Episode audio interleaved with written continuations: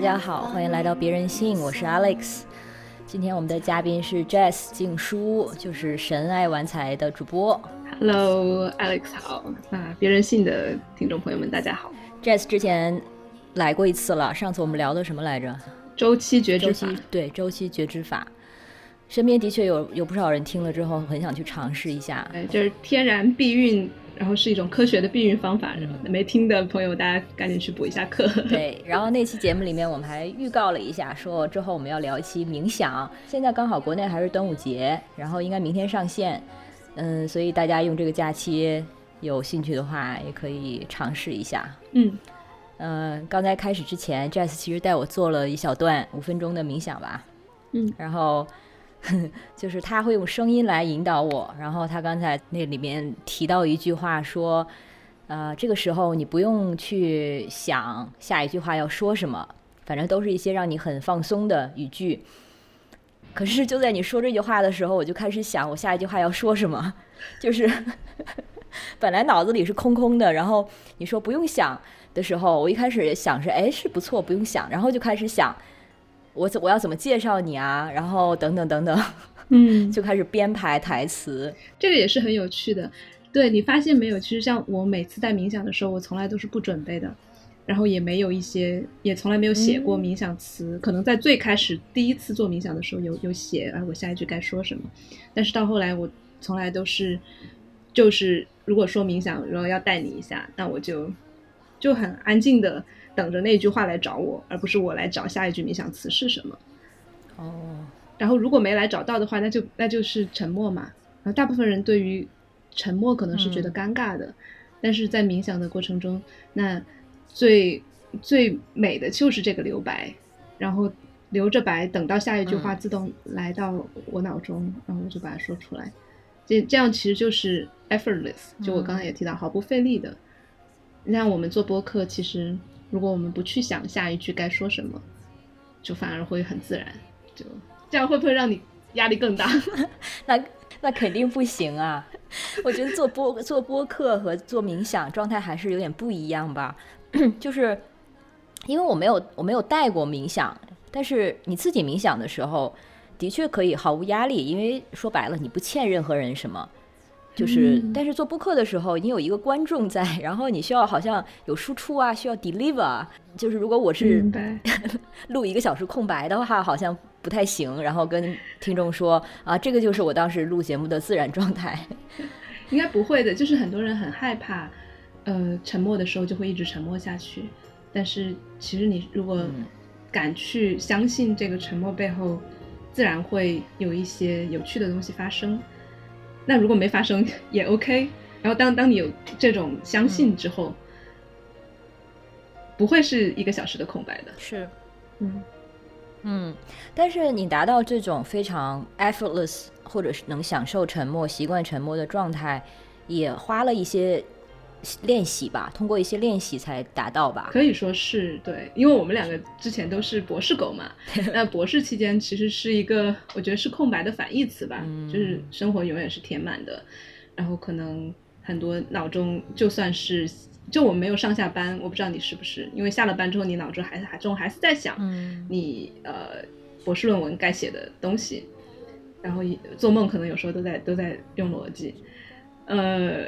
所以对于我来说，现在能够喜欢冥想，然后也去带别人冥想，是一件我博士期间嗯不可能想到的事情。嗯，我是觉得冥想对我来说，现在算是一种挺奢侈的，呃，一种练习，或者是或者休息。虽然我其实冥想绝对没有我应该做的多，但是啊、我其实跟自己说的是，比如说回家的路上，可能比如说半小时的路程，这个时候一般选择是戴上耳机听个什么。而且很多时候是，就像你上次说我很 很直男，就是会需要做一个考量，比如说我还有半个小时这个播客没听完，我要利用这个回家的路程把它听完，都是这样非常实务性的考虑。但是想想是想做是做，很多时候就是觉得我我我什么都不想听，或者音乐我都不想摄入，我就是想甚至戴着耳机，但是只是装样子，但是就是让脑子里跟耳朵里都是空白。我觉得其实这也是一种冥想状态，对我来说。嗯，当然当然，我觉得很多人觉得冥想是一个有门槛的事情，就是觉得它好像涉及到很多技术，你要怎么样呼吸，你要做的特别直，你要、嗯啊不能有一丝的杂念，其实做不到的。我我不知道有任何的大师，大师可能都会有念头飘过，然后有一些比较更神秘主义的，他说他没有任何的念头。我觉得这个不是我们凡人能够能够想象的状态，所以一旦我们有了一个冥想一定是很累的一件事情之后，那肯定就会对他心生抗拒嘛。那比起看看刷一次剧，那肯定就不好玩嘛。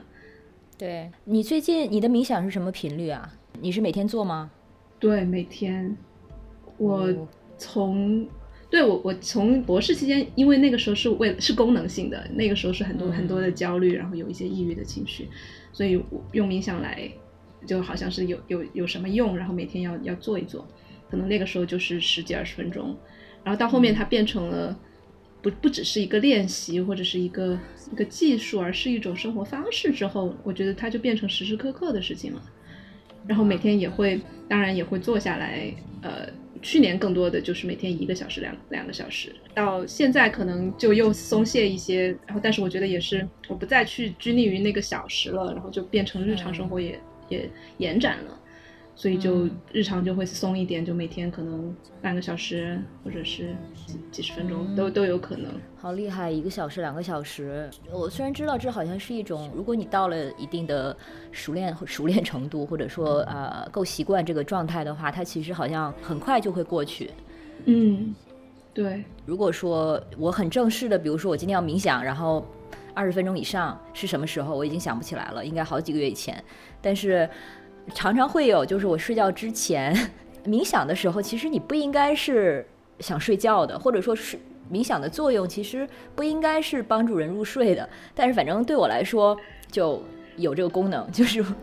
我想让我的脑子关机，因为睡不着觉，往往就是因为你脑子里面还有很多的思绪啊，或者想很多的事情，或者脑子对太兴奋嘛。嗯然后我就会开始一二一二的呼吸，然后大概半分钟吧，就有睡意了。那很好啊，就是我觉得冥想最没有的就是应该，就是我们、嗯啊，冥想应该是这样子的，冥想应该是苦修，冥想应该怎么不能躺下，不能睡着。觉得可以放下这些应该之后，你离冥想更近。其实，嗯，嗯，没错，就是 whatever works 嘛。对，然后我们都说到这种它的它的功能性，嗯嗯。你刚才提到，你一开始是因为有焦虑的时候开始尝试它的，是吧？嗯嗯，在那之前可能也自己有一些缘分吧，就很小的时候就开始去冥想，但那个时候其实没有任何的功能性，就是觉得很很舒服。然后，但是大学之后，或者是上了博士，就把这事儿给忘了，忘了之后就，然后就被焦虑裹挟嘛，然后就嗯就想尽一切办法。当时也是用你现在用的也是 Headspace 对吧？当时也一开始也是用 Headspace 这个软件，但我觉得它对于入门的呃冥想的新人新手来说是非常好用的。嗯嗯，但是当然，我到现在我会对它的一些方法呀，一些什么有有一些自己的看法。但是我觉得对于对于想要冥想入门，想要把它变得很简单，然后它里面也有一些动画嘛，就很很简单的，很就讲的非常非常好玩、很清楚的一些一些短片，嗯。我觉得是一个对入门很推荐。呃，我其实嗯一开始是完全没有上到，也是因为大概不是读博，是更早以前，可能啊读硕士以前吧，二十那时候都多大，二十五、二十六的样子。有一段时间，可能也是因为当时工作压力，我就是那那段时间在那个就是国外的那个戒毒所工作。然后我自己的总结应该就是，可能长期下来接触了太多的，嗯、比较暗黑的能量，然后又在同时又在读读硕士 part time，然后反正有一天我就觉得好像脑子里有一根弦啪的断了的感觉，嗯然后我在那之前几乎是从来不知道什么是焦虑感的，嗯也算是一个 心挺大的人，所以这种感觉对我来说非常的陌生。嗯然后呢，有人推荐做冥想，然后我其实是理所当然的想，冥想的意思应该就是很努力的想吧，应该就是很努力的思考。嗯但是后来试了一下，觉得这样子不会让你更焦虑吗？就是完全的是走偏了，然后才去查找它的定义啊，然后一些 guide 一些指南什么的，才然后才发现哦，它关键是在于让你什么都不想，然后才发现哦，什么都不想真的是很难。嗯嗯一开始就是想做到什么都不想，拿这个当目标。后来也是在后来才发现，哦，原来其实就像你说的，没有应该不应该，他这个思绪你他可以来，但是你不去 engage 他，不就不去不去跟他接触，然后它嗯来了，然后再让他走就可以了。所以这个冥想的状态，可能或者说比较像我这样比较初级的状态，其实就是就是一个一个的这个思绪的泡泡在你脑子中。嗯呃，来了又走了，然后看着他们飘走，看着他们飘走，其实就是这样的一个过程。嗯，对对，像 Headspace 里面，它它会有一个很经典的比喻，就是。嗯，你看到马路上有很多的车，然后你不会去每一辆车你都去追一下，每一辆车都赶一下，跟着它哦后面跑。你是那个，你坐在旁边，你看那个车来来去去，你在坐在一棵树下，你就跟这个车不发生那种很呃偏偏爱或者是憎嗔恨的这样一些一些感受。当然，这就是我觉得在 Headspace 里面，你看它它里面还是有一个小动画里面有一个小人儿，一个人坐在那儿看车，就好像还是有一个我存在，我来在看这个车。然后再更呃，比如说奥修他有讲说，你其实比如说他他也用这个比喻是云，就天天上有来来去去的云卷云舒，云卷云舒，然后但是你不是那个看云的人，你是天空本身，哦，哦，OK OK，所以看云的人也不在了，然后云也是来来去去的，云也会变，然后你是那个容纳所有变化的无边无际的那样一个天空。嗯，似乎接触到的关于冥想一些理论上的解释或者阐释，都是说它的嗯功能，或者说它作为一种接近于灵修的实践，它最后会帮助你让你的自我消失。你有听过这种说法吗？当然有，当然有很多呃，比如说明一些佛教的流派，它可能最终追逐追求的就是这样一个无我的境界，就就好像变成了天空，没有了没有了我们现在的社会上的有形有有有名字的、有身材有样貌的这样一个自我。嗯，然后我我会对此，对说到这个，我就会觉得，那如果你只是一一味的把这个当成目标，你很有可能在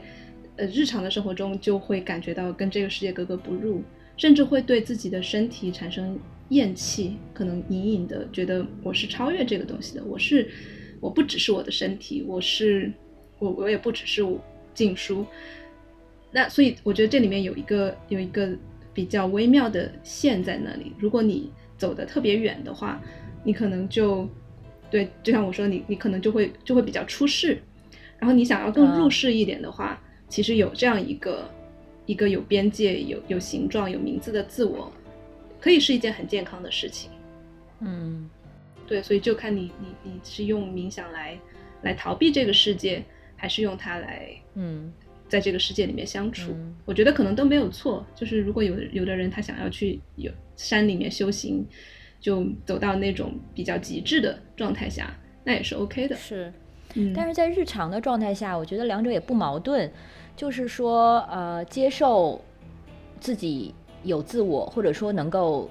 有一种自我意识，但是同时呢，又知道所谓的自我，它是一个幻象，它是一个一个人造的一个 illusion 就可以了吧？或者是不嗯是完全执就特别执着于自我这个概念，而是说知道说它本身就是一个虚无，但是我们日常还是会。比如说用到它、或者感受到我在这里会会比较警惕一点，尤其是你看，呃，你也是做呃别人戏嘛，是一个跟性别有关的，我们可以在这里聊一聊，因为很多女生，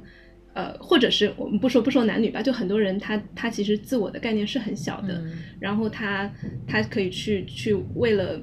为了别人，比如说他去 please，他去他去讨好，他去放下自己的要求，他去放弃掉自己的边界。然后碰巧，如果他又对灵性感兴趣的话，然后灵性一直在讲要放下 ego，放下你的自我，不不需要这些东西，不要跟人争执，怎么怎么样。我觉得这个对于一个如果你还要在这个世界上生存，你还是一个女性，你还是或者是一个弱势群体，这样子，我觉得，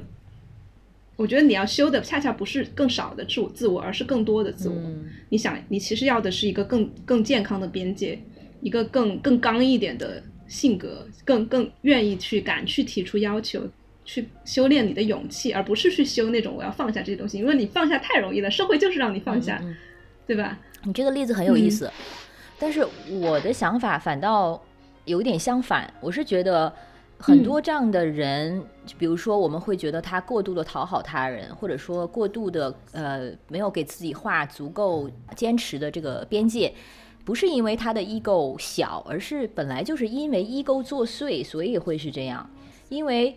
我的我的看法是，比如说他做这样的动机，或者说他做让步，或者他做妥协，他最后面的动机是为了让别人喜欢他，或者说正是因为在乎自我，所以有的时候可能才会做这样的选择。嗯但是如果他完全不在意别人怎么看他，可能别人就觉得你这个你这个你这个难搞的女人，她并不在乎，这不就是恰恰是因为自我呃 ego 小才会这样吗？嗯，对，我觉得我们可以可以，我我明白你的你的这个观点的的视角，然后我觉得我们可以在这个理论的层面不停的去辩驳，但是我觉得我们讲的是同一件事情，就是嗯嗯，不需要去为了迎合别人而做出一个呃一个某一个样子。嗯嗯嗯然后我还想讲的就是你刚才讲到的那种，哎，你你可能迎合别人，就是因为你太看重、太 care 自己的自我了。我觉得这样这样讲起来会很很话很轻，但是我们对于有的很多有创伤的人来说，那就是他们实实在在的一个痛。就比如说小时候有被遗弃的创伤，或者是有被嗯侵犯的创伤的时候，那那一个创伤嗯是会形成一个。就像心里面会分分出一个小人、小孩一样，这个小孩永远都是在哭闹的。你不能说这个小孩为什么这么烦，或者是你你为什么有这么多自我？你你能不能放下？你不要哭。我当这个小孩在哭的时候，我们唯一做的事情就是陪伴，然后而不是给他讲道理。嗯然后这个也是我我在冥想的过程中，我最近的一年来吧，我就不再把，就是因为冥想的时候会把这些事情看得很轻，就会说啊，这是一个云，就比如说你有你有烦恼，你有一些想法，比如说有我不被爱，我我会我会被抛弃的恐惧。当这个恐惧飘过来的时候，你只是把它看成一一朵云，可能很多的冥想大师会这样教。然后，但是我这个就说到我们另外一个冥想的形式，就是 circling，就我现在做的 circling 的，嗯，这一这一套思路，它就是说不会把你当只是当成一个飘来飘去的，呃，这样一个念头。如果你真的有伤痛的话，那那个伤痛他可能你会把它当成一个活生生的人，有血有肉的人，有有他的性格，有他的他的潜力，有他的特色。就像一个你你身为一个 Alex，好像是同一个人，但是我们的内心有小孩的 Alex，有博士的 Alex，有有各种各样的 Alex，可能其中的一个他就是就是很受伤的，那我们怎么样去非常温柔的、安全的去去去去整合这样一个受伤的 Alex？呃，那正好就说一下 circling 吧、嗯，Circling China，它的形式就是大家做成一个圈。当然，如果是线上形式的话，大家就是比如说在软件上面，九个人九宫格，八九个，人或者是少人数都不限的，有可以也可以嗯一对一，也可以大一点，十几个人。嗯对嗯对，这个是我我现在在做的一个项目，我们应该在下周网站就整个会上线，然后到时候现在不是有网站了吗？已经那个是内测，你你你当时来的时候是内测，我们还没有完全的上线。哦但是我觉得会，或许如果呃想想要给别人信的听众一些福利的话，会到时候嗯可以发在你的呃听众群，我们可以专门组织一次给别人信的听众的新人课，也可 OK 的。哇，这很好哎，不错不错，我相信。就粉丝群里应该很多人会感兴趣，然后事实嗯上我们的粉丝群里已经现在有人参加了 Jazz 的这个这个课，对，我在，因为我那周去了一次，参加了一次，然后其中有两个是别的女孩的粉丝，一共九个人，里面有两个 别的女孩的粉丝。嗯，对，就是他们也是从那个 Jazz 的平台神爱文才知道的。你先说一下网站是什么吧？好呀，网网址是？网址是 circlingchina 点 org o r g。到时候我可以把、嗯把它放在你的那个呃 show notes 里面。嗯，对，我觉得好的可以简单介介绍一下 circling 和冥想之间的区别。对我，我当时我不知道，我到时候可以把那幅那幅图也发给你，然后你可以发给你，嗯，放放在这个简介里面。可能就是冥想，其实我们经常想到的就是不说话，然后闭上眼睛，然后坐的比较端正，然后不要去，呃，不要不要受人打扰，就感觉是一个很嗯很。如果还是用入世出世的那种比喻的话，就是很出世的一个状态。那 circling 就是它依然是有冥想的内核，冥想的内核就是我们当下来什么，我们接纳什么，我们欢迎什么，嗯我们没有应该，只有允许来包含，也允许这个应该的发生。那在这种状态下，我们一群人在一起去分享我们此刻经历到的现实，就是一群人一起冥想，而且不是闭上眼睛冥想，而是在交谈中发生这种连接。那为什么 circling 它会有非常非常有疗愈性？就它不是不是一种心理咨询或者治疗的方式，但是它它有这样的效果，那就是因为在我们不去讲故事，不去给别人提建议，只是分享我此此时此刻我的世界里面发生着什么的时候，很多的阻塞就被打开了，很多的平时不敢讲的话也也也能够讲出来，因为知道对方不会不会评判你，不会给你提建议，所以就就让他一切的发生就徐徐的展开，就是一个非常美丽的过程。然后我在、嗯我在开始 circling 了之后，然后也是我 circling 变成我的一种生活方式之后，我的世界里面我只说三句话，就是嗯就就当然是跟人交流的时候啊，不是我们现在比如说来分析或者什么样。如果我想要跟人进行真实的连接，我只说三句话，一句叫我注意到，就是我看到、嗯看到发生的事实，就像一个摄像机一样，不带不带情感的事实，我注意到。第二句话是我我感受到，这个感受是我自己内心的，或者是我身体上面的，比如说我身体有点紧，或者是我呃我肩膀有点酸，或者是我我心里面有点生气，这些都是我的感受。然后这是第二句话，第三句话就是我想象或者我猜测，就我猜 Alex 你现在没听懂，或者是就你看你这件三件事里面，这个我观察到这件事情是任何人都可以同意的，是我们可以可以在一个同一个频道上说话，就 on the same page。然后我感受到这件事情是我自己主观的，没有任何人可以替我否认说你没有感受到这个东西。那我猜测的这个事情就是你完全可以否认它。我说 Alex，你这会儿是不是无聊了？我猜你这会儿无聊了。然后你可以说是或者不是。那我听到一个不是的时候，我也不会感觉到被伤害，因为那本身就是猜测，是可以被否认的。所以当我的世界只剩下这三这三句话了之后，跟人的联系就变得非常的简单，因为往往我们是把这三件事情混在一起了。我们会说，我我觉得你不在乎我。首先，我觉得你不在乎我，它不是一个感受，它也不是一个客观的事实，它其实是一个猜测。嗯然后，当你把这几这几件事情分开之后，沟通真的会变得非常的顺。我同意，就是把自己的，就是首先把客观描述跟判断分开就很难，然后判断里面到底是比如说你的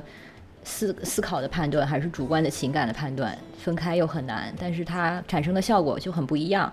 对，呃而且我觉得其实就是比如说用这样的表达方式，它其实还是一个挺典型的呃咨询师的一种不能说话术吧，但是就是一种表达策略。嗯至少我记得我们当时是，嗯、甚至比如说在做组跟我们的那个啊、咨询的客户在就是做这种 session 的时候，有对客户有要求，就是要用所谓的 I statement，就是我感觉到什么什么什么，嗯我想什么什么什么。或者说一开始都会从情绪上出发，你嗯现在、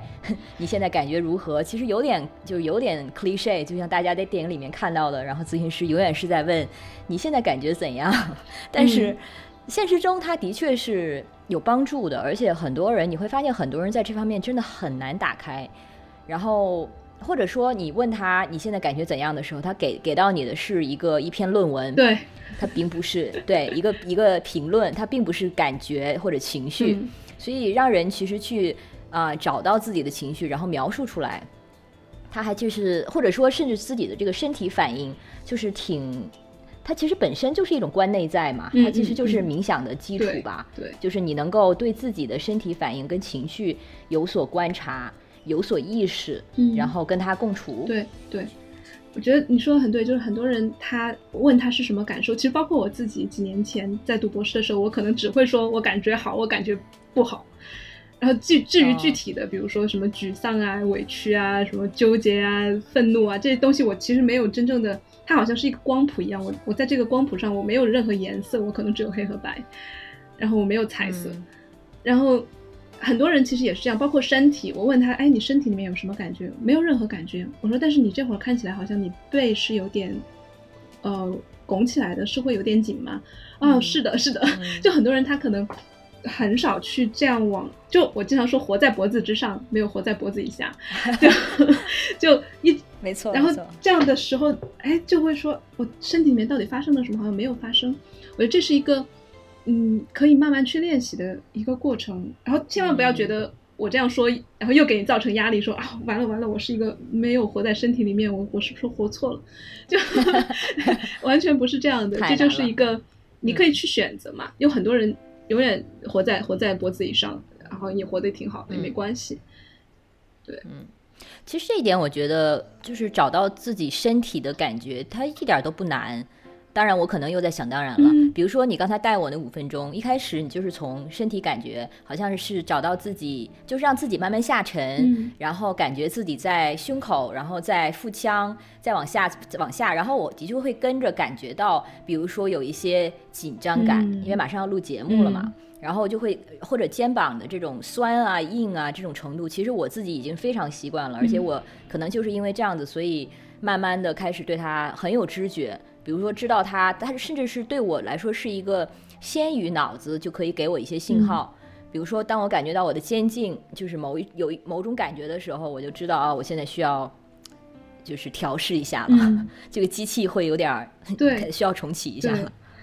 我觉得很多人他会问，哎，那觉知到身体有什么用嘛？就我现在感觉到，嗯比如说我胃有点胃又胃胃有点疼，那有什么用呢？我是要去开吃药，我还是要怎么解决它？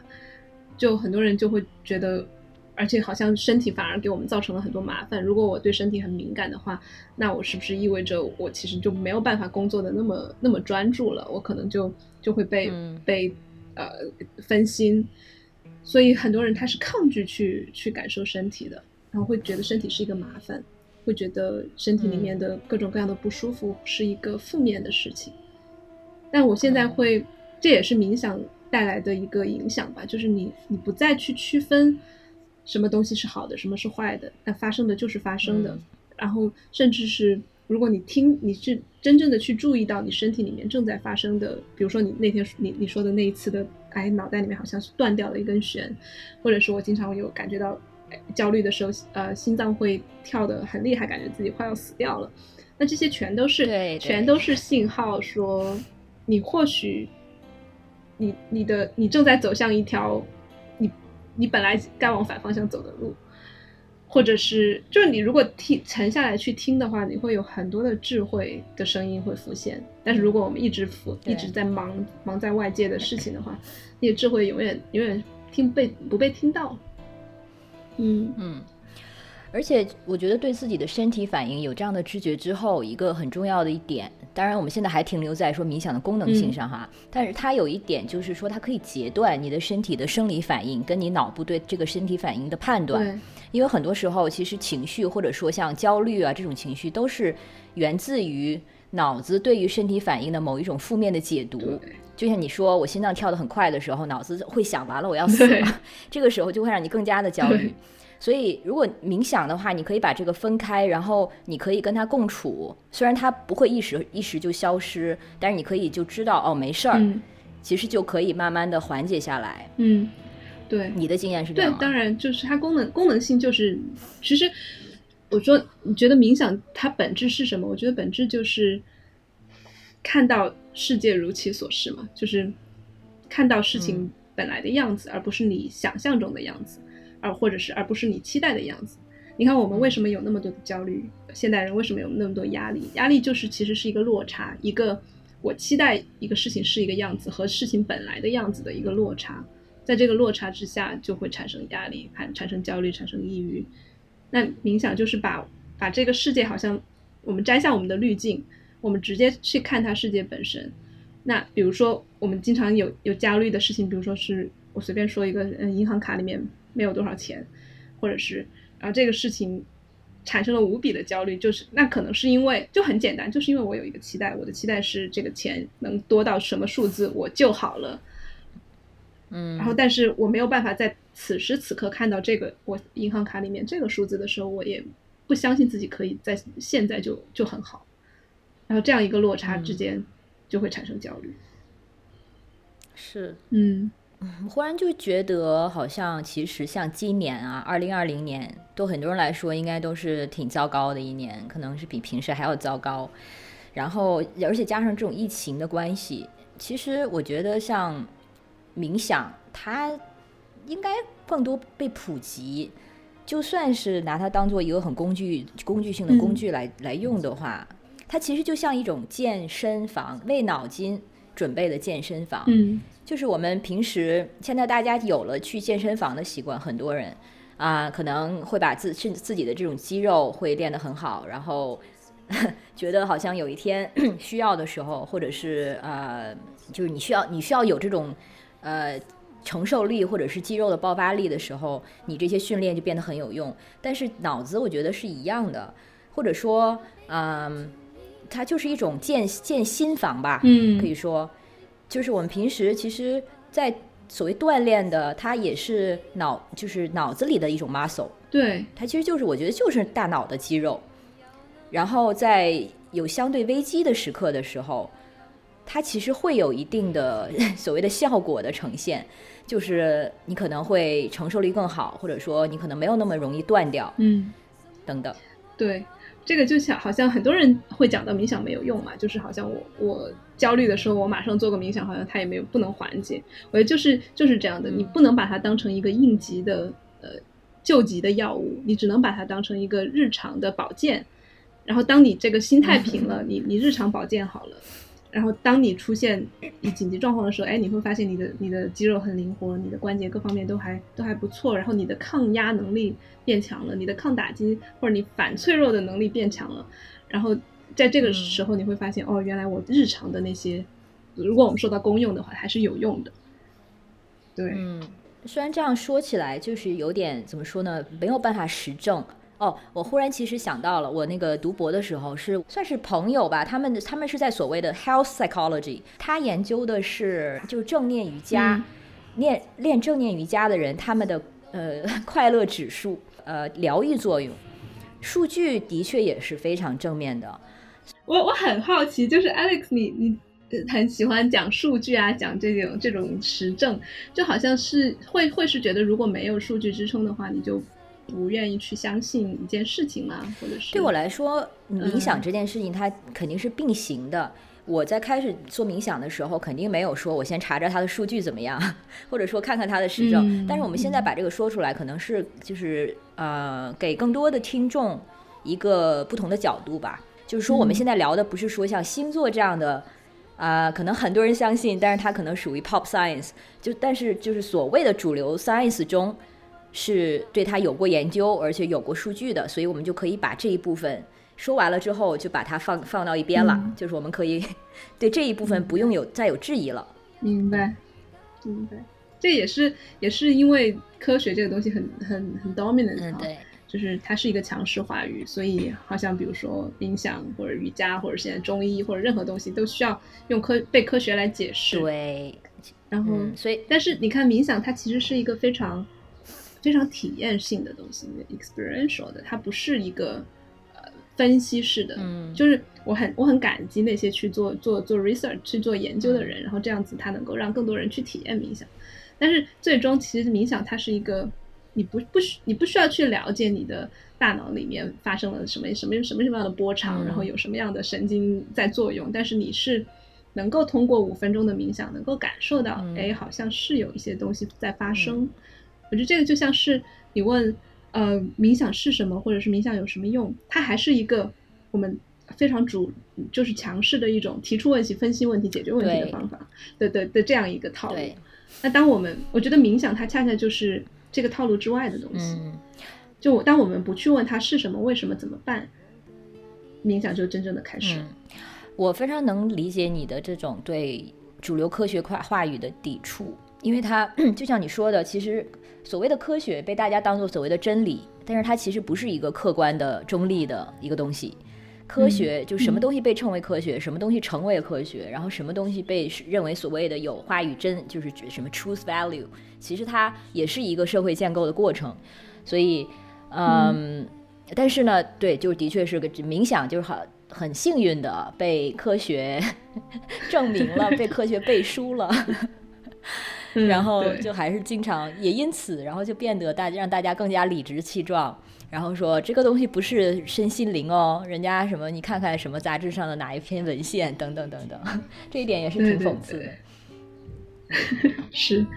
哦，对，我刚才还讲到你，你刚才因为在说，好像我们 circling 或者冥想的时候会会带着一个咨询师的那种、那套话术，或者是那个那种思维方式，我觉得是也不是，就是咨询它既然有能够能够起到倾听和帮人释放的作用，那一定是它它这这一种分离，就是把事实、感受和猜测分离出来的这种方式，一定是会给到人，呃，能能够是像是水一样，你去顺着那个水在在流的一种方式。嗯那我说不一样的地方就是，我觉得大部分主流的咨询师他是不愿不会暴露自己的情感，嗯不会暴露自己的脆弱的。他好像是一个啊，我一直是一个完美的倾听者，我用我的技术，我用我该问的问题，我把这个这个话说说说圆了。那我们在 circling 的过程中，其实做的事情是，我在我我在听的同时，我也有我的感受在发生。我没有任何人比任何人高，嗯哪怕是一个 circling 一个圈的带领者，带领者自己也可能会分享自己的自己的困难、自己的沮丧。嗯嗯听到这个事情，我经常会说，我我现在听到这句话，我下面不知道怎么带了，我不知道怎么办，或者我会讲，我现在呃因为别的事情会很分心，我会这个时候我会很沮丧，或者所以作为一个咨询师，他可能很少去讲这种话，但是在在在圈里面，他其实是会这样讲的。那这个也是跟冥想一脉相承的，因为在冥想的过程中，我们就是要承认所有发生的事情，嗯而不是去粉饰它。对对对，嗯对，这一点很重要。嗯，大家可能会发现，我们到现在并没有给一个非常准确的、具体的对冥想是什么的定义，但是它其实一直都贯穿在我们刚才给的分享里面。对。然后我我觉得其实对冥想下定义这个事情，就有点类似于你去描述给一个没有吃过榴莲的人描述榴莲，你怎么去描述它，或者是去给一个没有嗅觉的人去用视觉的方式描述一种味道。我的确会日常中就是向人尝试推荐冥想的时候会有这个困境，因为真的很难去推荐。嗯因为比如说我朋友可能有很严重的情绪问题，然后我说你真的应该试试冥想，你相信我。除此之外，我不知道还能说什么，因为这个东西真的是你试了之后，你可能嗯才知道，而且关键是像你刚才说的，它不是你试一两次就行的，你可能就真的是要长长期坚持。但是我又想到我，就是我在开始之前，其实我身边也有人跟跟我这样讲过。说过说他们或者至少是说他们自己的冥想长期冥想之后的一些比较好的体验，但是我就听了之后，哦，好的，呃，真的很难让人有动力去开始做这件事情，哎，嗯，你看啊，就是冥想它的，哦，我我再再次说，它不是一个比如说坐下来二十分钟的事情。如果冥想它就是一种生活方式，它就是关于当下的生活方式，此时此刻正在发生的事情。那比如说你的那个朋友，他说他有心理呃困扰，然后你说那你一定要去冥想，那你一定要去冥想这件事情，它其实是未来可能发生的事情，而当下最简单的事情就是他说他很他很有困扰，然后你接受到他的困扰，然后你对他的困扰做出回应，嗯。做出你真实感受的回应，那就是冥想。，OK，然后其实这个就是说，就是做直接你以身作则的去带他活在这个他的当下，嗯，你不需要去说啊，我来盖的你冥想十分钟，然后我们来呼吸，我们来怎么样？因为它此刻发生的当下就是我很困扰，且我目前不知道冥想的效果是什么，那是他真正的当下。嗯那在这个现实里面，我能够给到什么样的回应？，OK。说到这，我想到就是 Sam Harris，他有做一期和 Richard Dawkins 做一期嗯 podcast，、我有听你讲过，对，对，然后呃，就是 Richard，大家可能更更可能更熟悉这个人，Richard Dawkins，他是一个很知名的一个英国的生物学家吧。然后哦，大家所知的 meme 迷音这个词，其实就是他发明的。对，然后他跟 Sam Harris 是 无神论四骑士，无神论者，哎，对对。他们这个这个小小圈子骑四骑士的这个 knighthood，我就先不吐槽了，反正，但是他们两个反正是现在西方社会比较有 profile 的两个，算是公知吧。呃，然后有一期呢、s a m Harris 在自己的节目上就请了 Richard，然后来聊人的意识等等，然后在最后带着他做了大概二十多分钟的冥想，然后全程都录下来了。嗯当然全程 Richard 没有什么反应，然后在结束了之后，他说：“我真的是 get 不到，我觉得这我觉得有点无聊。”嗯呃，当然他说的比较有礼貌啦。哦，Sam 他是一个非常坚定的冥想的倡导者。对，然后他就嗯 Richard 说，我觉得这个没什么意义。之后 Sam 的反应不是说呃向他 argue，但是什么什么什么数字说明什么什么，而是就是像你说的，对他有一种引导性，就问他说，那你现在感觉到的这种这种这种感觉是什么样子的？就是这种抗拒性，它是什么样子的？嗯或者是哪一部分让你感觉有抗拒性呢？或者说，就是其实是带领他开始观自己的内在情绪，嗯有这样的一个这个机能在，所以当时就觉得，哎，好像还挺厉害的啊、他不会说。就是站在那边布道一样，告诉你这个东西你要接受，然后如果你没 get 到的话，那是你姿势不对，嗯，而是可能嗯你刚你刚才说的跟他做的，我觉得是有一种统一的逻辑在。嗯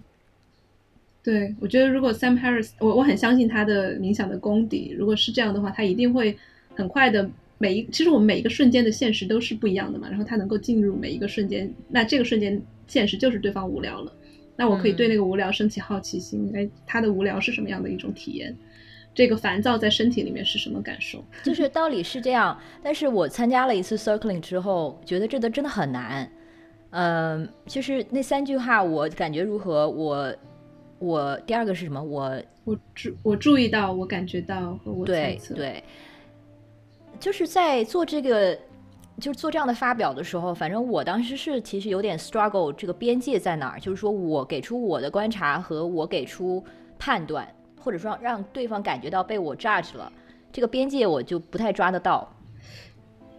你看，你这个时候，比如说，如果更真实的想法就是我在 struggle，我我不知道我该说什么，嗯。这是当下发生的最、最真实的状态，是不是？然后我们大部分人会在脑子里面想，完了，我不知道说什么，然后我不知道这个场合里面这个话合不合适，嗯。然后我们会在脑子里面想很久，然后但是其实最直接的表达就是我现在我现在不知道说什么，嗯然后我担我我不确定这个边界在哪里，嗯那当然，我刚才有一点简化说啊，这就就就这三句话，但是听起来就好像是一个一个一个呃束缚一样，但并不是的。嗯就是我们在 circling 当中经常也会讲，我现在很烦，我或者我我我对你有什么什么样的评判，嗯也可以把它讲出来的。然后只是说我们讲出来就会很清晰的发现，我们扔出去的每句话就像一个石子一样，会在别人别人的世界里面或者在整个圈里面泛起一些涟漪。然后我们不是说很多人是扔扔掉一个炸弹就跑掉的人，我们是扔完石子之后，我们看到这个涟漪，看到波澜，我们去怎么样接住这个波澜？嗯可能别人的一颗石子也会投向我们的这个湖里面，我们怎么样去开始进行这样一个一来一回的互动？嗯所以这个事情对于我来说，对于我曾经是一个很容易在感情里面逃避的人，我会比如说有时候一一生气，我会扔掉扔一句话，或者是扔扔下一个分手，自己就跑掉了。那对我会觉得对我来说是一个真的是一个改造式的一一一个一个一个练习，嗯就是我不再跑了。就如果我真的要发表我对这个人很不满、很生气，我也可以站在那里接收别人听到我这个生气之后，又给到我的反馈。我觉得可能稍微需要说明一下这个 circling，尤其是在线上的时候发生的形式哈，好，好像我们还没提。好呀，就是它，呃，好像会有一个，比如说过生日嘛，叫什么？啊，生日圈和有机圈，我们主要有这样两种形式。就是生日圈的话，就是比如说一个圈里面，我们上次是九个人，九个人，八个人的注意力全部放在其中一个人身上，啊，那一个人当然也放在自己身上，我们就去把它当成焦点来关注它。当然，关注的不是说我们猎奇啊，不是说把它分析它有什么病啊的治疗啊，不是，就是带着最大的善意和最大的好奇去去观察这个人此时此刻或者每一个当下是什么样的一种体验。嗯，这就是一个生日圈。对，然后有机圈就是我们把注意力不用放在一个人身上，就是跟随着你。哎，我这会儿注意力在 Alex 身上，这个下一会儿在那个人身上，那我就就顺着那个那个去走。嗯嗯，就大概最基础的是这两种形式。嗯嗯嗯，对。然后我当时还有一个体会就是，我不知道大家可以就是多大程度上的做到自己的真实状态，反正我是不行。然后又又然后又因为讲讲为什么不行？因为 哦对，本来我其实是特别放松的报报了名，然后呢，第二天在微博上收到了收到了一条评论，是一个粉丝，然后他说明天见。我想说啊，他怎么知道我要参加这个？他肯定是在你的那个你们那个小组里面。本来想把这个当做一个中间就中场一天中中场的一个小 break，然后去去吐吐槽啊，然后什么抒发一下。看现在看来不行了。然后当然并没有，所以有偶像包袱 是可以这么说。但是并没有怪这位粉丝的意思，这个粉丝非常可爱。所以其实就是有一个呃预设，我开始之前就已经有了一点紧张感，就知道说有粉有粉丝在里面的时候。就自己不能拿拿自己当一个什么都不是，因为就算就可能有一些话我真的要考虑到，比如说我要是聊一些工作相关的，当然那个在这个场合也并不适于聊工作哈，但是总是觉得好像就不能完全的把自己当做一个无名者。嗯，对我回想起那一场，其实你也我在这个意义上蛮真实的，就是你讲到你真实的想法，就是我现在因为有粉丝在场，我。会比较紧张，我会有一点端着，我觉得那就是你的真实状况。对，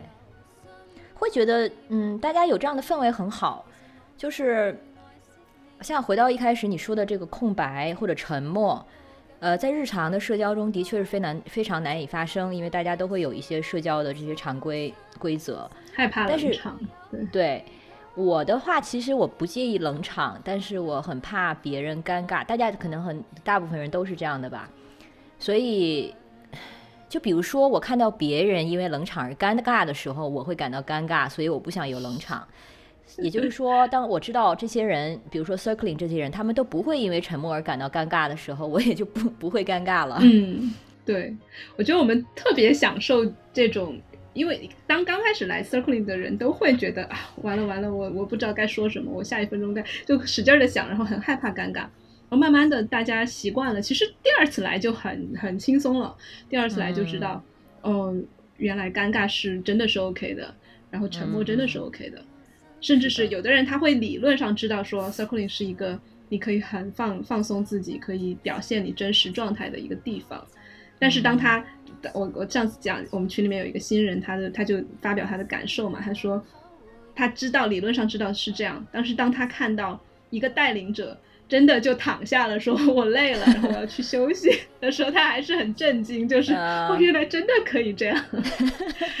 就我们你才会发现我们生活中太多的应该呀，嗯，不可以啊，就这这种东西，然后你在 circling 里面好像是。在脱衣服一样，一件一件的把它脱掉，然后我们经常就说这好像是心灵的裸奔，就 就一群人一起，呃，如果你说冥想是心，就是给给你的心灵或者是精神洗一个澡的话，那我们就是集体的那个澡堂在一起搓澡，这个不错，嗯嗯，而且我觉得像我们用的比喻方面啊，就是嗯。像我说，可能冥想，你把它看看作一种建心房，对，但是你会说它更像裸奔，它其实在 就是在功能上、功能性上，就又有这样一点不同。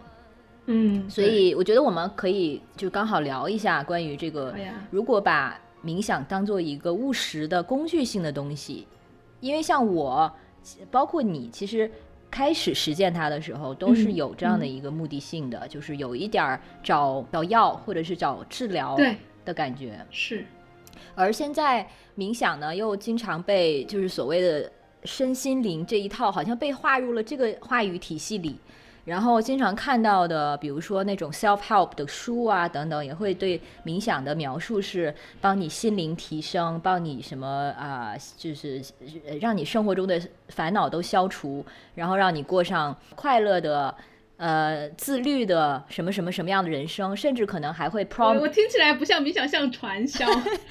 或者 没有烦恼，快乐自律。但这不就是 self help 书的套路吗？而且他最后肯定还要回到的是帮助你提高工作效率，然后什么生活幸福感。其实它是一系列又是非常的，就是务实的那种指标，包括你的生产力啊，包括你的就是可以衡量的这些东西。它不会教你说冥想最后能让你跟你的痛痛苦共处，这绝对不是它的 selling point。它能卖出去的那个标语，一定是说让你的工作效率，让你的家庭更美满除，让你情绪控制力更好等等这些。而且包括你看，为什么冥想在硅谷、在美国或者在在呃那种高工资的，就或者就程序员吧，或者这些嗯这么流行，嗯就是因为它其实很很很好的，就是完美的 fit in 了这种快节奏的生活。就你在再快的节奏里面，你也可以抽出五分钟来静一下心，嗯然后打扫一下，然后你可以马上又回到你的快节奏里面去。所以从功能性上，它确实是能够就是让你缓解一下你工作上的焦虑的。但是我们从根本上来说，如果你每天真的去冥想一个小时，你会发现慢慢慢的，你可能会发现，我我现在做的工作可能不是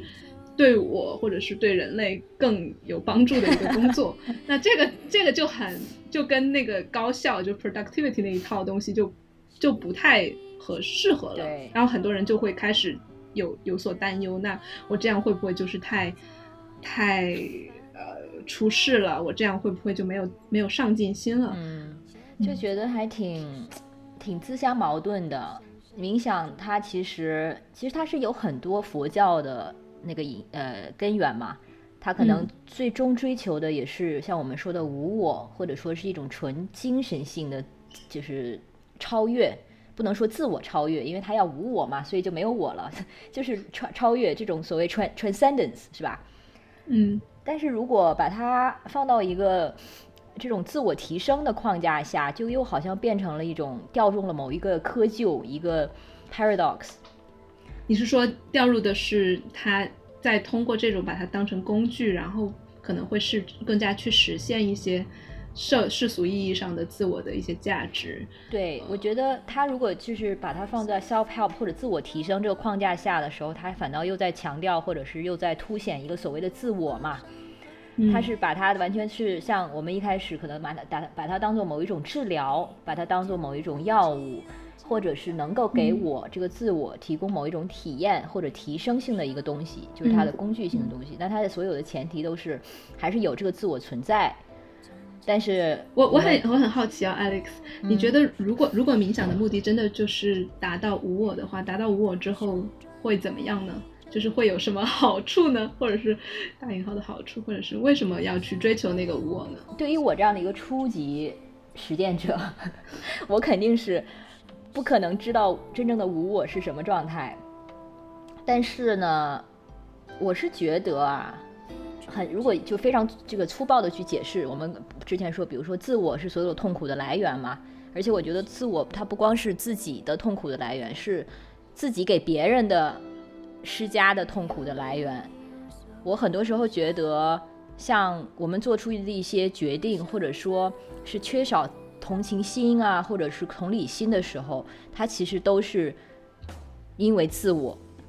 然后都是出于自己的自我的角度去考虑了一个事情，然后做出的决定。所以我其实就是完全也是没有证据的，就是单纯觉得好像自我越小的话，我们可以。就是 take in 的世界会更大，或者说你可能做出出于同情或者同理心做出一些决定的可能性会更大。嗯如果更什么说一点儿的话，我会觉得它是一种美德性的东西，它是一种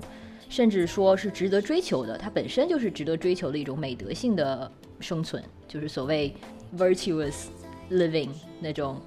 德性生活。对，听就是好像你很在你很在意的是这种呃共情和悲悯，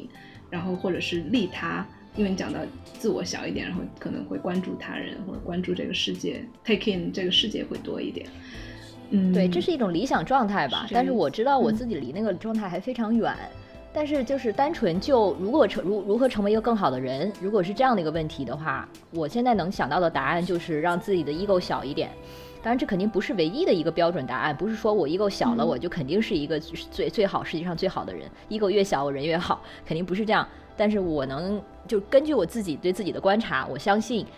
我嗯 ego 小的时候，或者说我没有 ego 作祟的时候，更容易做一些好的决定。嗯，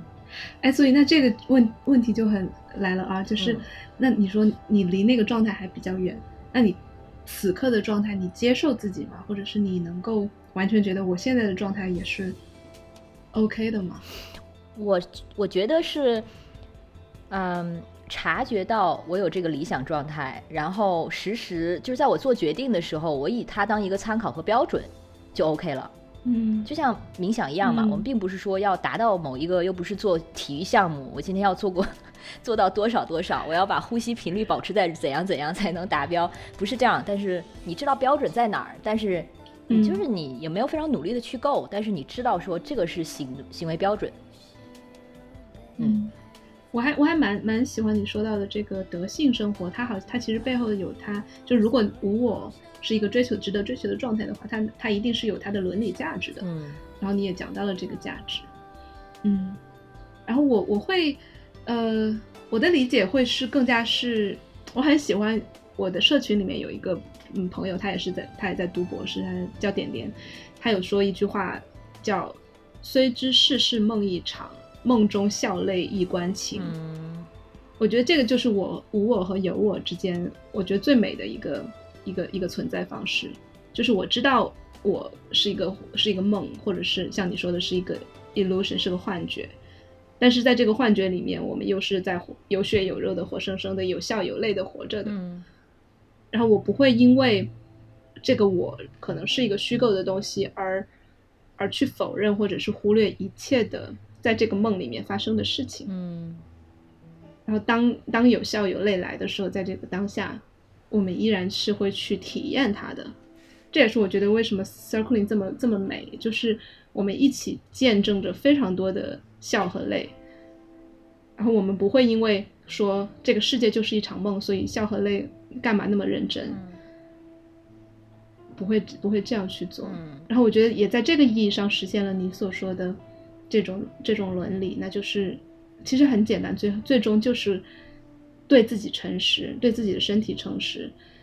也因此而关爱他人，因为希望他人也能够在他人的真实的现实里面能够活得自在一些。嗯，嗯，我想让你这个说完那句话，让他那个后留白长一点，我有我有我有大家可以回注意到味一下。是呃 刚好录了一个小时，哎，就 Alex 啊，我发现在这一个小时里面，就除了刚刚那一个那个喘息之外，其他其实我们一直都在中间没有没有没有间断的在嗯来来回回的对话嘛。对，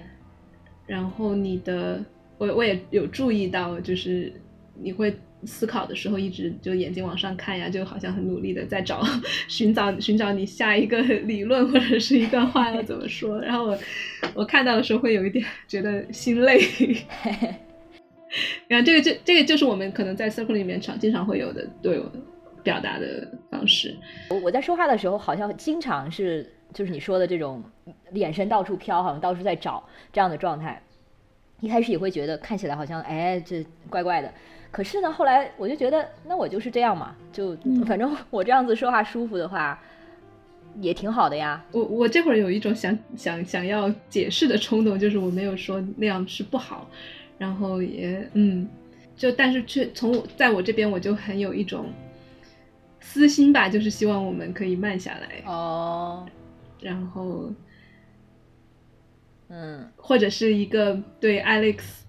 你其他面向的好奇，嗯，嗯，你听到会是什么反应？我很高兴有人会对我好奇。真的？哦，是呀，嗯。你那个就是你刚才不是说到一个，就举例的时候说我我心里会有小孩儿，然后会有一个什么样的 Alex，一个什么样的 Alex，嗯。然后有一个是就是你说比较可能受伤的 Alex，这个 Alex 我其实我觉得，尤其最近几年跟他越来越熟了，就是、嗯。呃，可能工作环境还是什么的关系，让我意识到，就让我总是回到中学那段时间，因为我中学是五年，在一个所谓的一个实验班，然后那段时间至少前两年两年多是非常非常不开心的，因为之前十五年在国外，然后回来之后，就是在国外的时候还感觉不是非常的明显，回来之后就会频繁的想起中学那段时间，尤其是生活中出现一些呃男人的时候，就会让我想到那些中嗯学的男同学。所以我意识到，好像这些男同学他们已经就在我生命中是成为了某一种那种 prototype，某一种原型。嗯，原型，嗯，就是日后像现在生活中碰到的一些男人，他们会让我就是自动的套上，或者说就直接，我相信其实我甚至觉得他们就是同一个人，不是说同一个人，嗯。就是说他们就是这个 prototype，、嗯。他们有同样的生产经历，同样的思考方式，就是同样的等等等等，或者对人待人处事的态度，所以在某一些事情的态度上、观点上，就让我直接想到了这些人，然后。对，然后意识到这一点之后，我才意识到，哦，原来那段时间对我来说，其实就是那种创伤性很大的一个时间，就是我的有一部分就停留在那个那个时候了。嗯。嗯，哇，嗯，所以你这会儿分享这件事情，会会有什么感受吗？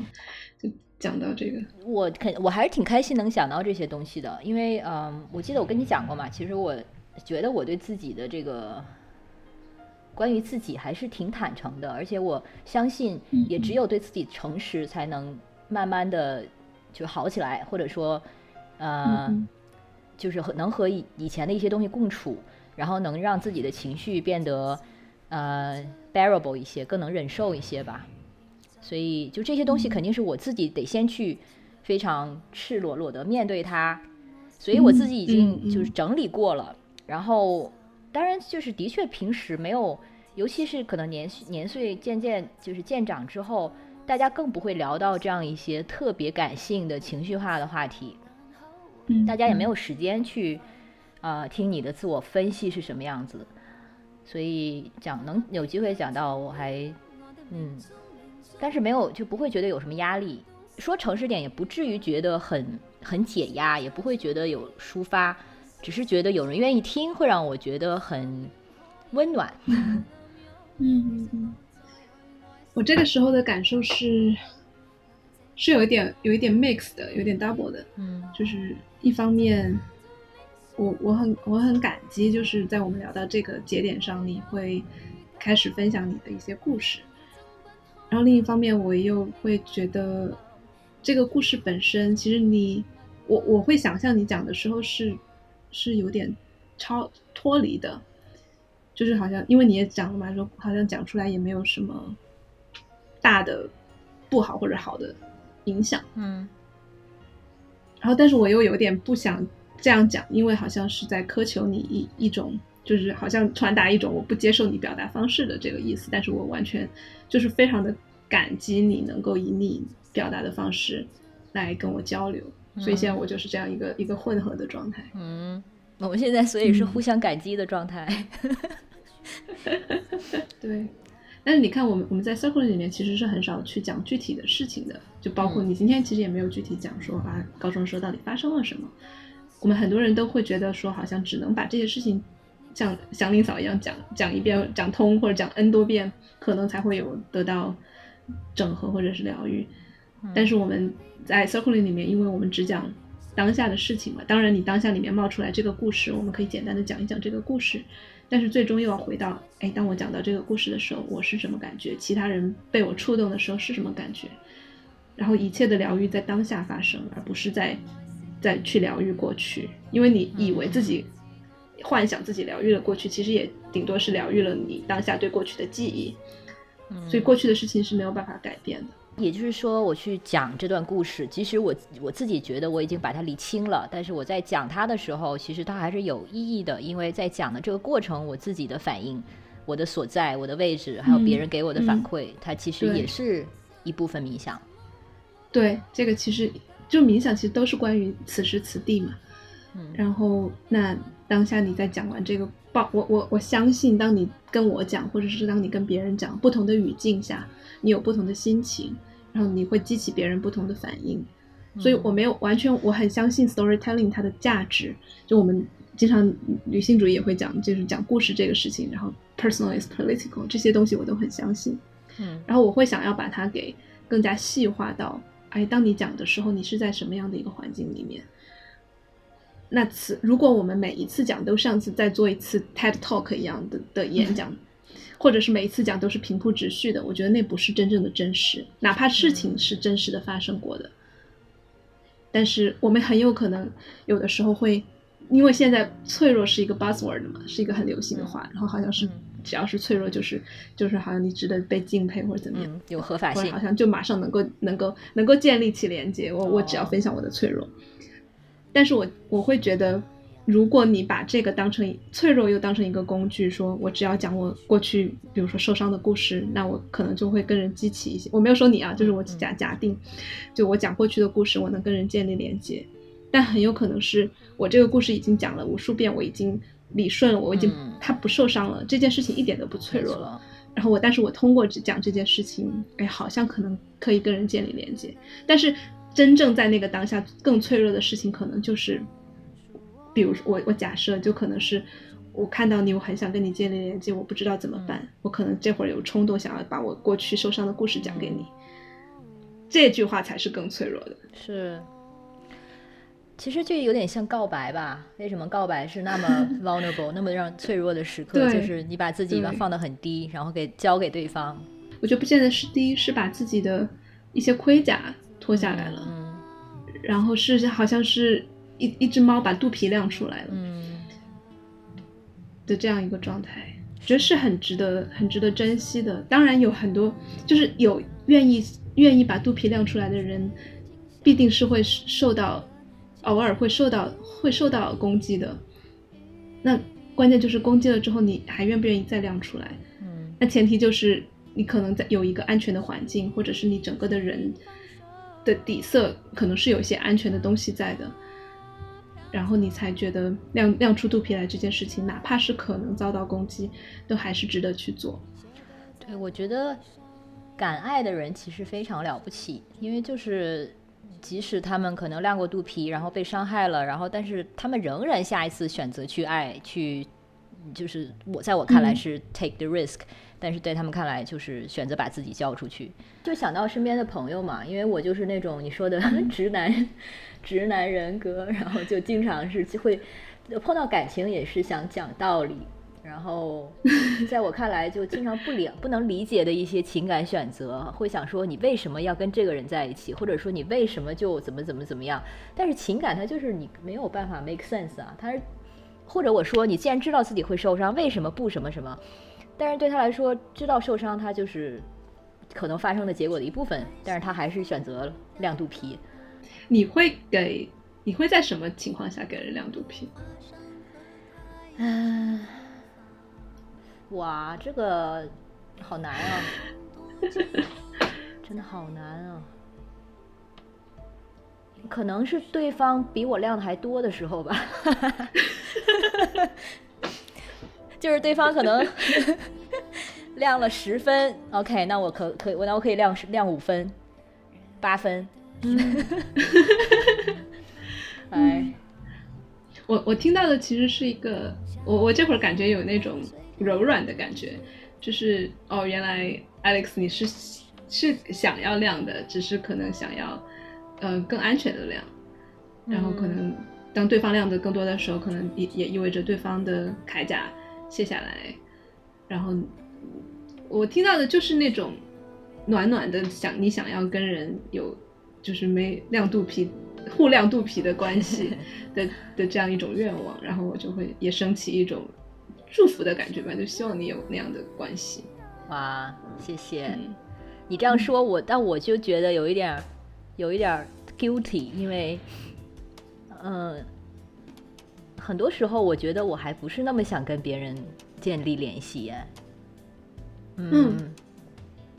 嗯我甚至会觉得，有的时候我的社交是出于非常虚伪的一个习惯动作，可能别人亮肚皮了，然后当然这个有一个安全性的考虑，我会觉得相对来说对我来说有一个评估，现在我亮肚皮可能是相对安全的，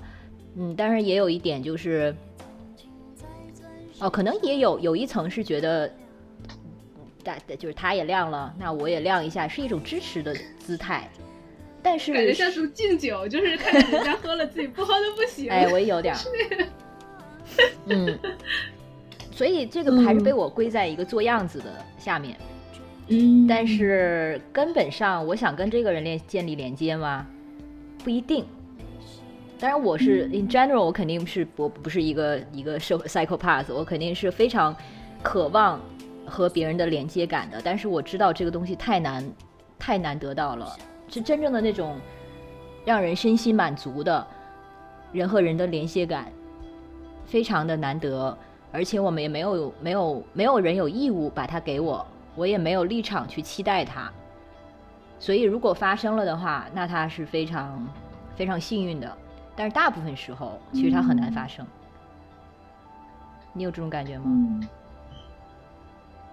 我老实说，在我的经历经历里面，比较我比较幸运吧。然后我我会遇到嗯很深连接的情况很多，嗯但是我我听到刚才听到你那样说的时候，我还是会觉得有点小伤感吧。就是如果对我我我现在理解了你的预设，可能是这个事情是很难的，然后也发生了会会是是一个小概率事件，好像听起来。嗯，所以干脆就不要抱太多的期待，是这样的。有吧？但是我觉得，其实我在想，身边敢爱敢恨的，可能比我更有勇气浪肚皮的人，其实你也就你也是其中一个。嗯，我会觉得，其实至少我对你的理解，我猜测 是你的，你因为是至少现在之前的状态我不是特别了解，但是现在给我的感觉就是非常乐于给予，就是把自己给别人。那相对你可能承受的就是被拒绝、被伤害，但是同时也会收获更多别人的给你的东西，连接感也好，温暖也好，温情也好，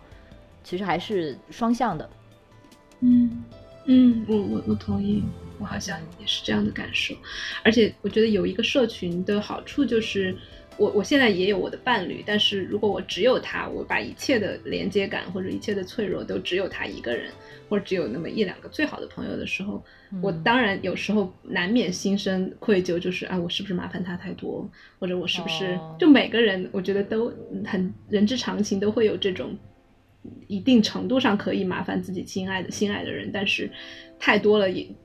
总总归会升起一些一些怀疑。所以当你有一个社群里面有一些你认识的朋友，甚至是你对陌生人都能够敞开的时候，哎，我知道我总会有那么一个一一方净土吧，或者是一个部落，然后我能够哎，当我需要的时候，我去去那里一下，我就会发现我的支持系统会变得更加的坚实。就我不只是有我 partner，我不只是有我父母、朋友，然后我还有一群人，然后这一群人不是每一个人时时刻刻都 available，但是你想要找到他们的时候，你你总归。每天我们因为每天都有时都有活动嘛，每天有时候三场，有时候两场，然后那我我想想要去跟人有这种深度的连接的时候，我随时都可以去。然后我我就像你说的，你是知道他们不会 judge 你的，你是知道他们不会不会不会害怕尴尬的，不会害怕沉默。嗯所以在这样一个底线之上，我觉得我自己是真的会有很深层的安全感。嗯，嗯我觉得今天跟你聊的，我也的确就是有被安慰到，嘿，开心。说明你平时的这个这一套沟通习惯，它就是可能会有这样的效果吧。嗯，深层摩擦，不对，深层按摩，深层按摩了我的心灵。开心，因为说到摩擦也是，我觉得呃我我不相信一个其乐融融的社群，就是只有一种声音，没有每一直都是和谐，一直都是什么抱团取暖，就不是的那样子，我们也不能展现真实的自己。所以我我现在越来越对冲突啊、摩擦这种事情是是很有爱的，就是如果它发生了，那那我我反而会觉得很健康，然后能够能够在冲突之后，哎，大家都互相在在都都不会走掉，呃，虽然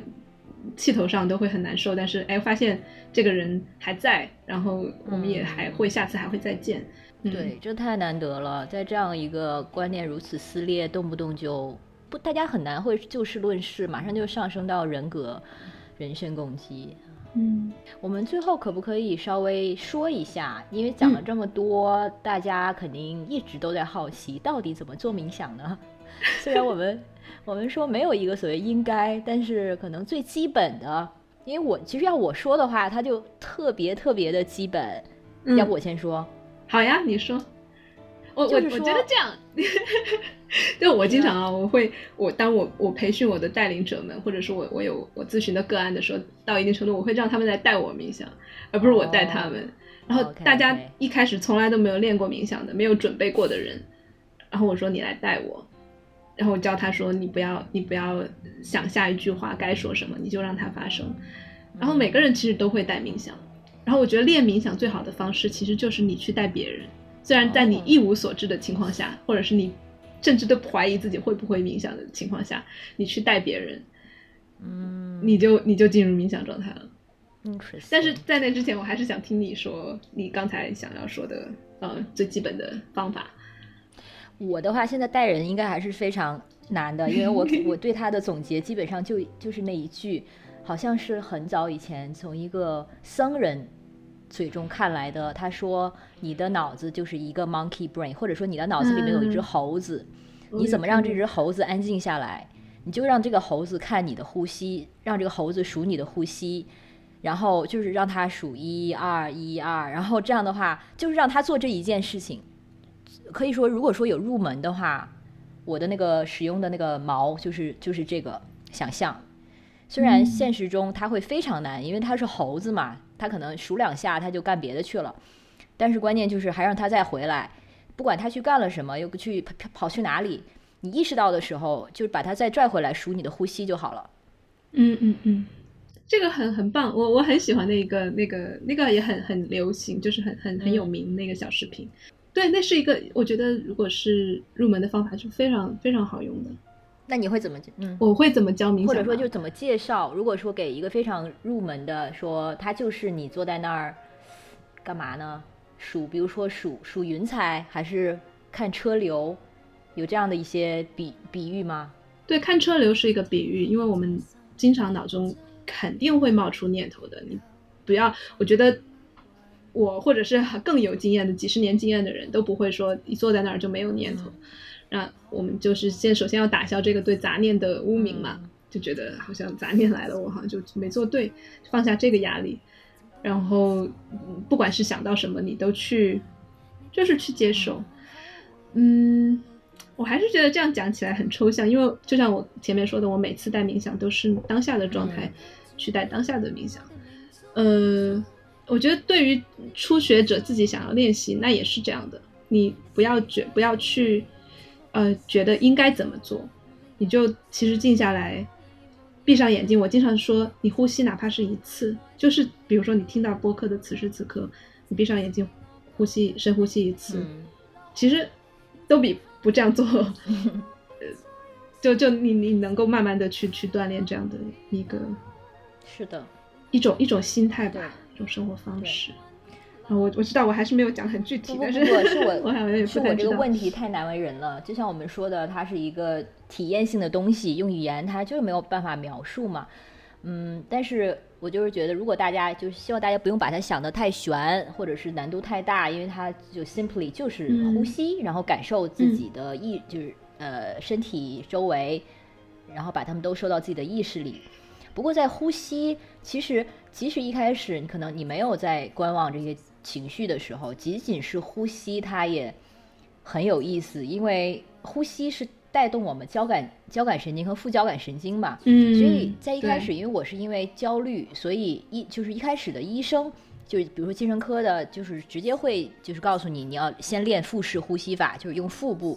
腹腹式呼嗯吸，因为你在呼气的时候，其实它是在嗯 activate，就是它是连接的是你的副交感神经，而副交感神经它就是帮它的功能就是。情绪的平稳，或者说是它跟交感神经是相反的嗯，对，交感神经是让你兴嗯奋，副交感神经是让你放松。所以可能大家可以有意识的呼气，或者有的时候可能呃一些一些带冥想的人可能也会强调说，你把就呼气的时候呼出声音来，也是这个道理吗？嗯，是，就是它其实有很多，如果我们说技法的话，它有无数个派别，无数个技法，所有的技法可能一开始都是让你，比如说有的还有数呼吸，一二一二是一种数法，然后从一数的数到数到数到三十也是一种数法，然后又数回来，但是所有的方法背后都是一个。呃，帮这些这些呼吸数数也好，都是像一个锚点一样。你你那个嗯船在海上飘飘飘，你所有的想法在飘，而你现在有一个锚了，然后你你你去你去暂时的借用那个锚点，然后让自己慢慢的稳下来，就是它的它的它的原理都是这个样子。嗯嗯。然后我发现你还是你还是比我擅长教就是具体的一些方法呀，就你刚才讲到的，真的吗哎嘿交感神经副交感，你会你会很擅长解释这一些，然后我可能哦因为自己就是太 experiential 了，就太太体验了，反而不不太擅长用科学的语言或者是用方法的语言去去去去解释。我觉得这样其实非常的互补，就是当嗯如果有人需要通过，哎，我知道这个东西先怎么怎么 work，它怎么原理是什么，怎么工作，然后他再来尝试的人，他他就很适合你这样的解释。然后有人他是一个愿意去纵身一跃跳进这个体验，先来试试看的人，那我我随时会欢迎你来我的社区，或者 是听我的播客，然后去试一试。我觉得这两种、这这两个道路都是相通的。嗯，所以我也我我也会说，为什么我还还是很很敬佩那些做做研究的人，他们能够、哦能够去，包括 Sam Harris，他也他其实是一个很很很 brainy 的人，就是他他会他会讲很多，会他是做神经会科学的，对，会去会去理论，会去会去 argue，会去找找证据，对这些这些，我觉得我嗯我身边有非常多的无神论者或者是科学论者，他们听不来。就没有就对那些神棍的东西非常的敏感，对一切的，就像你说身心灵啊，或者是从哦佛教的角度，他们都没有办法听进去的时候，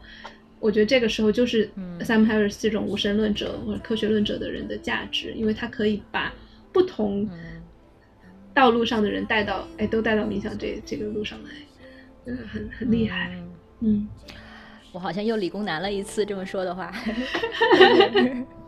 但是啊，我还想再补充一点啊，嗯就是关于副交感神经这一点，我在回想为什么我对这一点记得那么清楚，嗯是因为他在我在做冥想的时候，他其实回到的是我对身体呃反应的一个解读。嗯然后比如说我在呼气的时候，我对此的身体的反应的一个解读，就是或者说我对它有一个想象，就是此时我的副交感神经在工作被激活了，所以它从生理上就会可以让我的就是生理反应平静下来。所以我就是脑子中有这样一个画面，所以我也是就是通过这种解读，它也可以让我的情绪更平稳，或者说就让我有一种安心的感觉，因为我知道它是什么样的机能。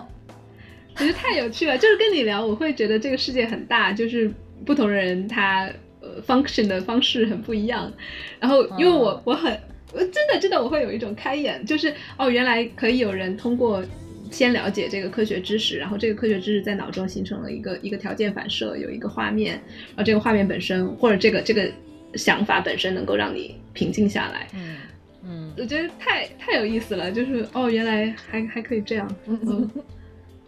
我也非常享受跟你聊天啊，因为我觉得我们下一次可以聊，可以聊聊上瘾，或者是聊关于就你刚才讲到，嗯，有受伤的 Alex 或者什么什么的，我们聊这种分人分裂这件事情。哦然后我我会觉觉得啊，我们现在大部分人会觉得分裂是一个病，包括精神分裂，听起来都是很吓人的东西。但我觉得分裂是当代人最基本的情感结构，然后也是一个最其实是一件很健康的事情。我们把很多的部分可以能够分离出来，然后同时又怎么样统合它们，是一件非常有非常有趣、值得值得一聊的。而且平时真的没有这种机会，哎，居然现在有人愿意花两个小时 帮我做帮我做 therapy，听我讲我的童年，天啊！嗯，所以请 很很开心的，请大家去关注这个 Jazz 的 Circling China。然后呢，你自己就会接 case 这件事情，你想说吗？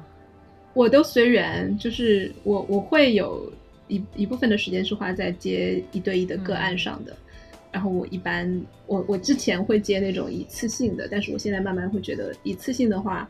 可能会给你，比如说打一个创可贴，或者是有一点止痛药。但是如果你想要更加呃深入的去去探索，然后慢慢的以一个最柔软、最安全的方式去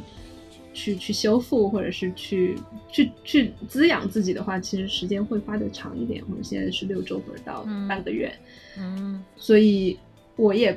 我就我就会真的是很可能这方面比较佛系吧，就我一点都不 care 我能够接多少活儿，然后 就如果有有人来找到我，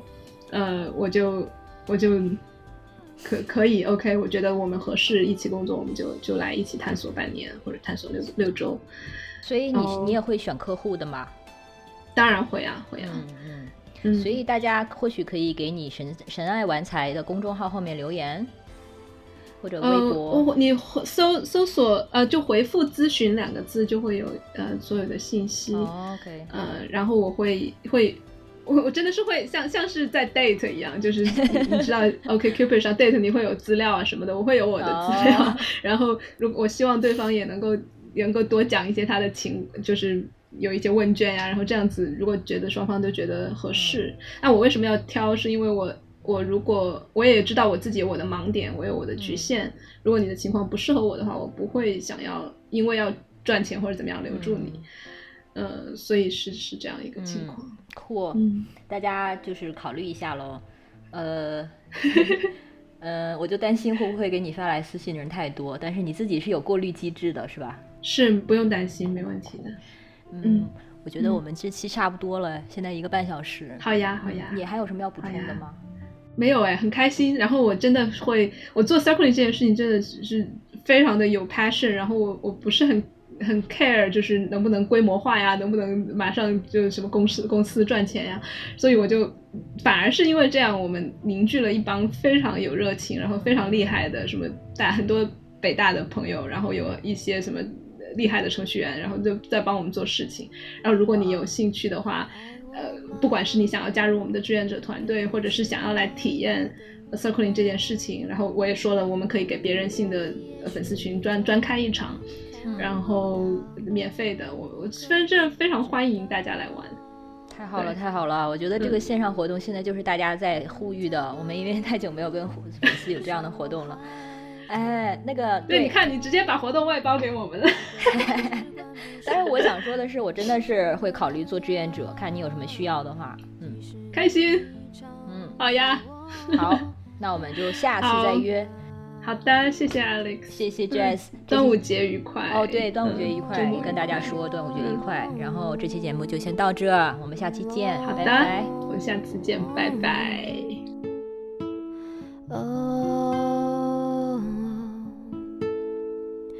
一直幻想走到山上，坐在大树下，把我所有的烦恼用力吹进想象